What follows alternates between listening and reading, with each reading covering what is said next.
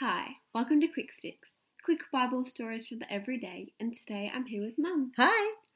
We've been hearing about the adventures of Paul as he went out to tell people the good news that Jesus is alive. In some places, people believed Paul when he told them the good news and were very excited. But in other places, people got very angry and tried to kill him. Paul helped to start lots of churches and talk many people about Jesus. Just like Jesus had done, Paul prayed for many sick people and they were healed. Paul would even pray just for a piece of cloth, and if it was taken to a sick person, just touching it would make them better.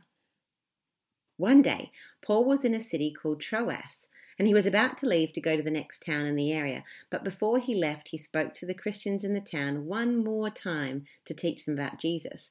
They all crowded into a room on the third level of a house. Paul spoke for a long time until it was midnight.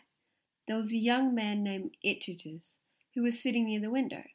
While Paul was speaking, he fell asleep and fell out the window and fell down all three stories of the house. Wow.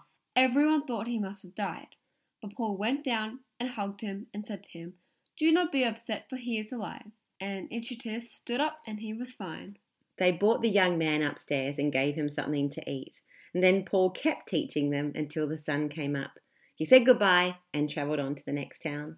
Paul was very good at teaching people about Jesus.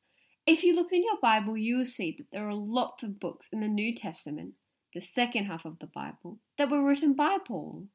Bible books like Romans, Corinthians, Galatians, Ephesians, Philippians, and Colossians were all written by Paul. They're letters that he was writing to the churches he was starting. Perhaps you can have a look in your Bible and find some of the other books that were written by him too. And one day you'll get to meet Paul in heaven, and you can ask him about this story and many of the others that we're hearing about here in Quick Sticks. Well, that's all for today. Have a great day.